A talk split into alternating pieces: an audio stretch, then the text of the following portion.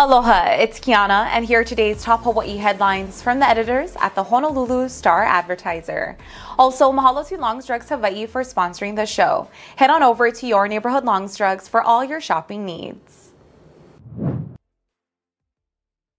The Federal Reserve continues to fight the worst inflation America has seen in four decades, and today raised its key interest rate by three quarters of a point.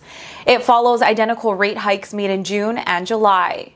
The move boosted the Fed's benchmark short term rate to a range of 3 to 3.25%, the highest level since 2008.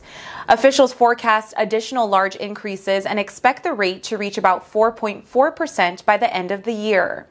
The Fed predicts that core inflation will be at 3.1% at the end of 2023, much higher than the central bank's 2% target.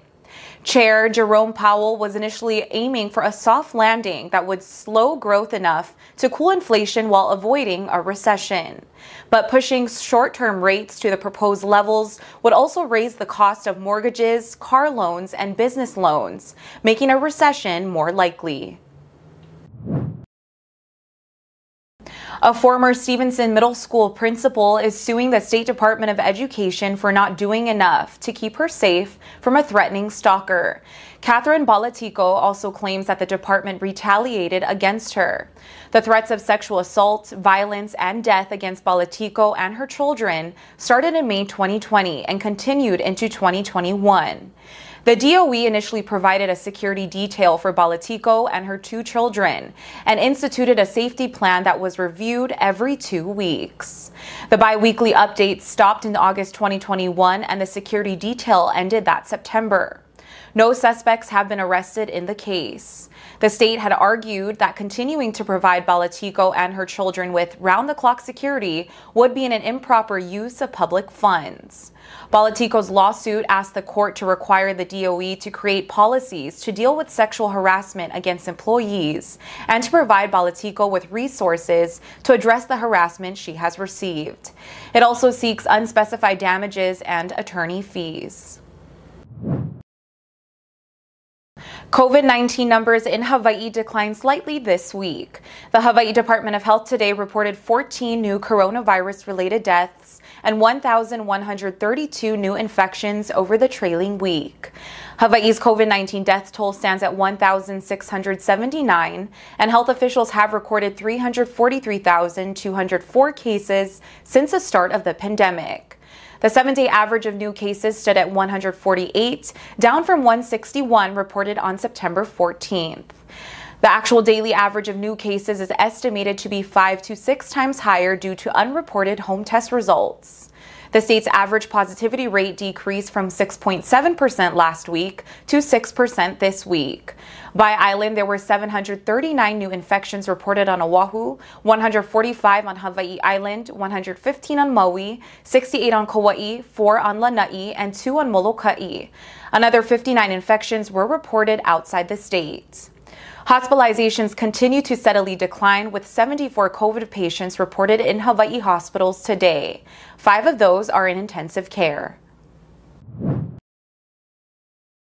Russian President Vladimir Putin has ordered a partial mobilization of reservists as Moscow suffers setbacks in its invasion of Ukraine. It is Russia's first such draft since World War II and could see as many as 300,000 called up to fight. The move sparked a nationwide anti war protest, and some Russians fled the country. Government watchdogs are busy tamping down online dissent. Western leaders said the mobilization is a response to Russia's recent battlefield losses. A surprising Ukrainian counteroffensive this month recaptured large areas of the country and left Russian troops on the run. In a televised address today, Putin said that Russia is effectively fighting the combined military power of the West. He also warned that he isn't bluffing about using everything at his disposal to protect Russia, an apparent reference to nuclear weapons. Hawaii residents can expect state tax rebates to land in their bank accounts in the next day or so. That's according to Governor David Ige, who told the Star Advertiser Spotlight Hawaii today that all direct deposit refunds have been processed. The first direct deposit payments were anticipated to arrive on September 12th. Ige didn't explain the delay. Refunds via check will take a bit longer due to a low supply of paper. In all, the state expects to send about $300 million to taxpayers and their dependents, depending on the size of their household incomes. People earning under $100,000 a year are eligible for a $300 rebate, including another $300 for each spouse and dependent. That adds up to $1,200 for a family of four earning less than $200,000. Households that earn over $100,000 for a single person or $200,000 for a married couple qualify for a $100 rebate for each spouse and dependent. The rebates are designed to help residents and the economy bounce back from the COVID 19 pandemic. For more on these stories and all the latest headlines, subscribe to the Honolulu Star Advertiser. Visit Hawaii's top source for breaking news online at staradvertiser.com and download the Star Advertiser mobile app. Mahalo, have a great day, and we'll see you back here tomorrow.